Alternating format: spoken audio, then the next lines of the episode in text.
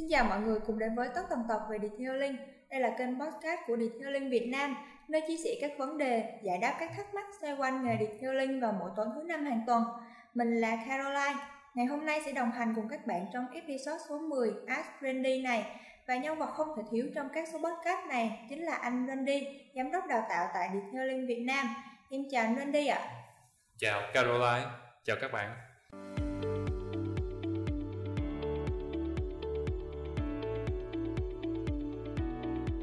Thì chủ đề mà ngày hôm nay em mang đến để nhờ anh Randy giải đáp đó là làm detailing có hào nhoáng như mọi người thường nghĩ. Ừ.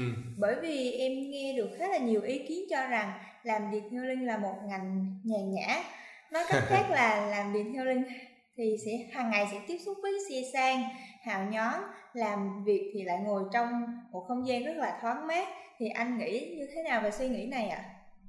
À, về nghề nghiệp á, thì thực tế có một số quan điểm rất là khác biệt với nhau.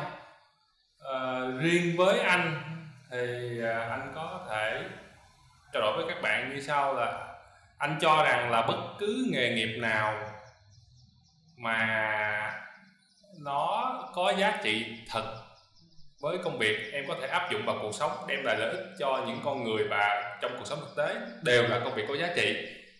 Đầu tiên là như vậy đã, không phân biệt tính chất công việc là làm văn phòng là sẽ như thế nào, hay làm chân tay là như thế nào, làm trí óc là như thế nào, hay làm thể chất, hay là nó không phải tính chất mà nó phân biệt vào giá trị đóng góp cho xã hội và những con người cần dùng nó có thực tế hay không.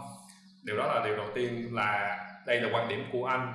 À, tiếp theo là về nhận định về nghề nghiệp á, thì anh cho rằng là bất cứ nghề nào cũng đều có những mặt sáng và mặt tối, có nghĩa là nó có những lợi thế, những uh, vẻ đẹp, những uh, những uh, hấp dẫn, đồng thời nó cũng đi kèm những thứ mà em phải làm để đạt ra điều đó, hoặc là những uh, mảng tối, những góc khuất và những uh, rủi ro khi mà em tham gia vào công việc đó, chứ không phải là chỉ có một mặt. Nó chỉ khác nhau là một là cái mặt sáng của nó so với mặt tối ở thời điểm hiện tại của của của ví dụ năm hai không hai ba nó như thế nào. Uh, em đang ở trong mặt sáng hay mặt tối? À, và cái cộng đồng mà em đang tham gia nó đang cuốn theo mặt sáng hay mặt tối, hay là nó đang ở trong một cái mớ bồng bông, cộng thêm những cái đánh giá, những nhìn nhận, những suy nghĩ khách quan, hoặc là những góc nhìn từ bên ngoài, hoặc những định kiến của những người khác về công việc đó. Cũng có thể là định kiến tốt, cũng có thể định kiến tiêu cực. Đấy, tất cả những thứ đó nó mới tạo ra một cái nghề. Đấy. Vậy thì nếu mà mình xem xét giống như anh vừa mới nói, vậy thì mình sẽ cần phải thấy, nghe, chia sẻ, suy nghĩ và tự trải nghiệm mới biết được là những cái những cái như vừa anh, anh vừa nói, sáng tối, trắng đen, à, sung sướng, khổ cực, à, vui vẻ, hào nhoáng hay là bi kịch, thì nó có phù hợp với mình hay không? À, khó nhất là nó có phù hợp với tôi hay không? Nó phù hợp với bạn không có nghĩa là nó phù hợp với tôi, nó không phù hợp với bạn không có nghĩa là tôi không nên làm. Yeah. Vì mỗi cá nhân của chúng ta là khác nhau, không có giống như nhau, nên mới có người thế này cũng được mà có người thế đó thì lại không được. Có người thích ăn rau củ nhưng có người chỉ thích ăn thịt. Có người thích ăn thịt nhưng có người chỉ thích ăn cá. Hoặc là vì một lý do gì đó mà à, phải theo nghề đó, thì có cam chịu hay là có sống được với nghề và có sống được bền vững với nghề hay không, hay là nên đổi nghề. Thì đó là những thứ mà anh nghĩ là các bạn nên suy nghĩ từ số này. Dạ, thì em nghĩ rằng ngành nghề nào cũng sẽ có những điểm tối và những điểm sáng. Thì thường thì người ta luôn thấy những cái điểm sáng và gọi là bề nổi của tảng băng chìm. À. Còn những điểm tối thì người ta thường bỏ qua, người ta không có quan tâm tới và nhiều khi là họ còn không thấy được cái, cái điểm tối đó. Ừ.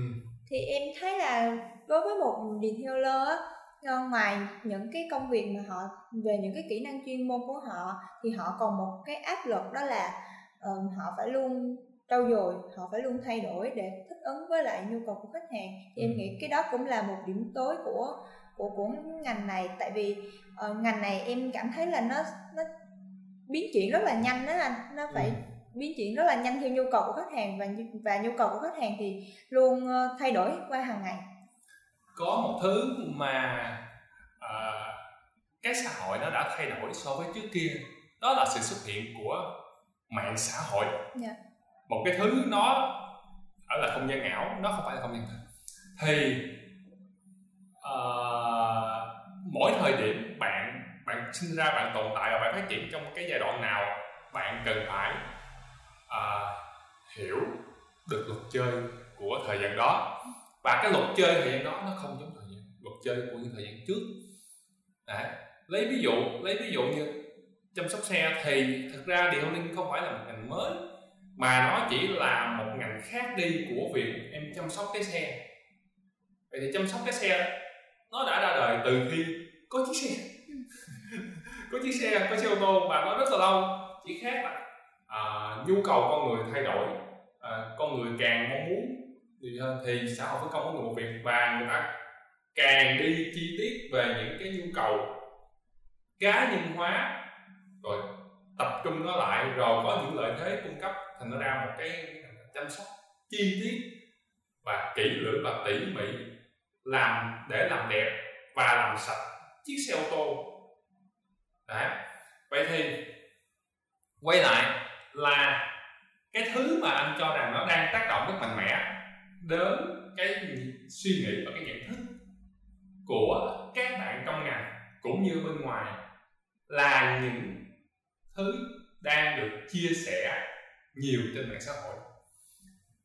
Mà mạng xã hội nó có một cái điều thú vị, đó là uh, mình nói giống như nôm na kiểu là tốt thì khoe mà xấu thì che. À, thành ra là khi mà mình lên mạng xã hội, mình giao lưu, mình chơi trên đó thì mình sẽ kết bạn với những bạn bè trên đó. Và em sẽ thấy là giống như anh vừa nói, vậy thì có những cái gì đẹp đẽ, những cái gì hay ho, những cái thành tích chúng ta có xu hướng khoe lên để cho bản thân mình được ghi nhớ và cho mọi người được biết để được khen, đúng không? À, nhưng mà để ra được một cái một, một, một cái kết quả như vậy, nó không nhanh như ấn cái nút uh, đăng tải. Dạ. Đấy. Thành ra là khi mà cái con người chúng ta mà nó không ở trong cái quá trình từ đâu, từ ở đâu để ra được cái đó, chúng ta cảm nhận cái đó rất là nhẹ nhàng. Thành ra chúng ta có xu hướng suy diễn là đạt được việc đó đơn giản, nhanh chóng và dễ dàng. Cộng thêm nếu có nhiều người cũng cùng làm việc đó mà bạn tiếp xúc cái bạn thích, ví dụ bạn thích điều linh, tiếp xúc bạn sẽ tiếp xúc với nhiều người làm việc, thấy nhiều người làm được, bạn suy dẫn ra là nó dễ, dễ thì mới nhiều người làm, đúng không? Yeah. Và bạn bắt đầu bạn suy diễn là bạn cũng có thể làm nó dễ như họ. À, điều này chính là điều đáng buồn nhất. Mình ảo tưởng. Được chưa? Lấy ví dụ nè, lấy ví dụ để cho sống thực tế thì mình đầu tiên là mình cần phải nhận thức xem là cái thứ đó nó có đúng như cái suy nghĩ của mình hay không. Đấy. Thì nếu việc đó mà đơn giản và nhanh chóng thì tại sao có người làm không được, mà thường những người làm không được bạn không muốn xem hoặc ta không muốn khoe lên nên số rất ít, bạn phải tìm tòi, được không? Cái tiếp theo là bạn suy nghĩ về, bạn phải à, có cái cảm nhận về cột mốc thời gian mới được. Lấy suy nghĩ thử rồi Ví dụ như à, đăng kết quả rửa một chiếc xe sạch đẹp đi. Đó, bạn thấy đơn giản. Nhưng nếu mà đơn giản thì các khách hàng không nên đến cho các bạn tình nguyện làm. Bởi vì làm một, rửa một chiếc xe thì nó cũng mất vài chục phút cho đến vài tiếng đồng hồ. Nghĩa là mình tưởng tượng thử là mình làm một việc gì đó hoạt động liên tục trong một thời gian vài chục phút đến một vài tiếng, hơi mệt đó đúng không? Dạ. Hơi mệt. Thành ra là nhiều khách hàng cũng hay rơi vào cái trường hợp này, thấy uh, mấy mấy đứa nhỏ, mấy mấy em làm kỹ thuật viên làm cái xe xong ra thế này rồi cũng nghĩ mình. Cho nên là khi mà người ta hay mới mua xe, người ta hay mua đồ về người ta tự làm. Ừ. Nhưng mà sau thời gian không ai làm hết, bởi vì làm thứ nhất là quá cực, cái thứ hai làm xong không đủ sạch giống như ở ngoài tiệm. Nhờ vậy mấy đứa mở tiệm nó mới mới mới sống được. Đấy, thành ra là khi mà nhìn nhận đánh giá sai thì chúng ta có xu hướng uh, uh, đánh giá nó không chính xác. Giống như cái ví dụ mà em vừa nói là ở bên ngoài nhìn thấy nó hào nhoáng. Hào nhoáng là bởi vì uh, những người đem xe đến họ có ngân sách chi tiêu cho một đứa đó thì họ mới đem xe đến, đúng không? Dạ. Yeah. Chứ họ không có ngân sách thì họ không đem xe đến. Mà cái workshop, cái xưởng dịch vụ em mở ra muốn tồn tại phải có khách. Còn nếu không tồn tại thì em cũng không thấy cái xưởng đó nữa. Thành ra là khi có khách thì em cứ thấy ừ, ta đem xe đến, đem xe đến, đem xe đến. Đấy từ góc nhìn của những người bên ngoài, à, ồ, toàn là xe, là xe, người. Mà ở Việt Nam lại suy luận tiếp, cái ví dụ đơn giản nè, người thường thường là những người thông thường ha, thường những người có nhà rồi mình mới có xe. Chỉ một số ít là mua xe tiếp mua nhà. Vậy thì kể cả xe hay nhà đều là tài sản có giá trị cao. Thì suy ra là những người có xe là những người có nhiều tiền.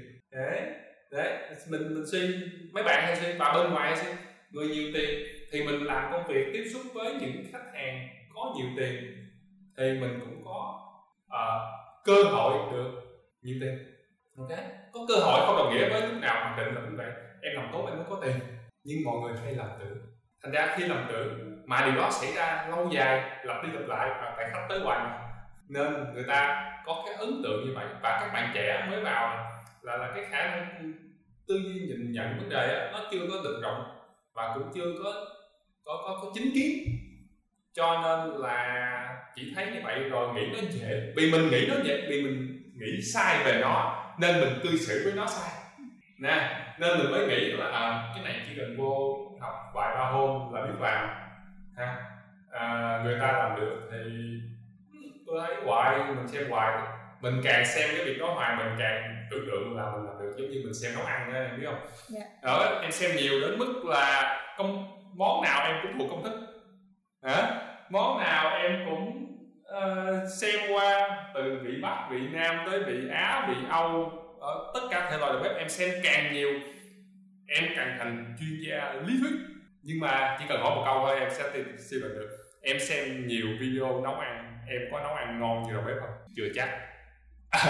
Đúng không? Và em càng xem nhiều bạn làm điều liên và nhiều bạn làm tốt điều liên, có chắc là em làm được điều liên tốt không?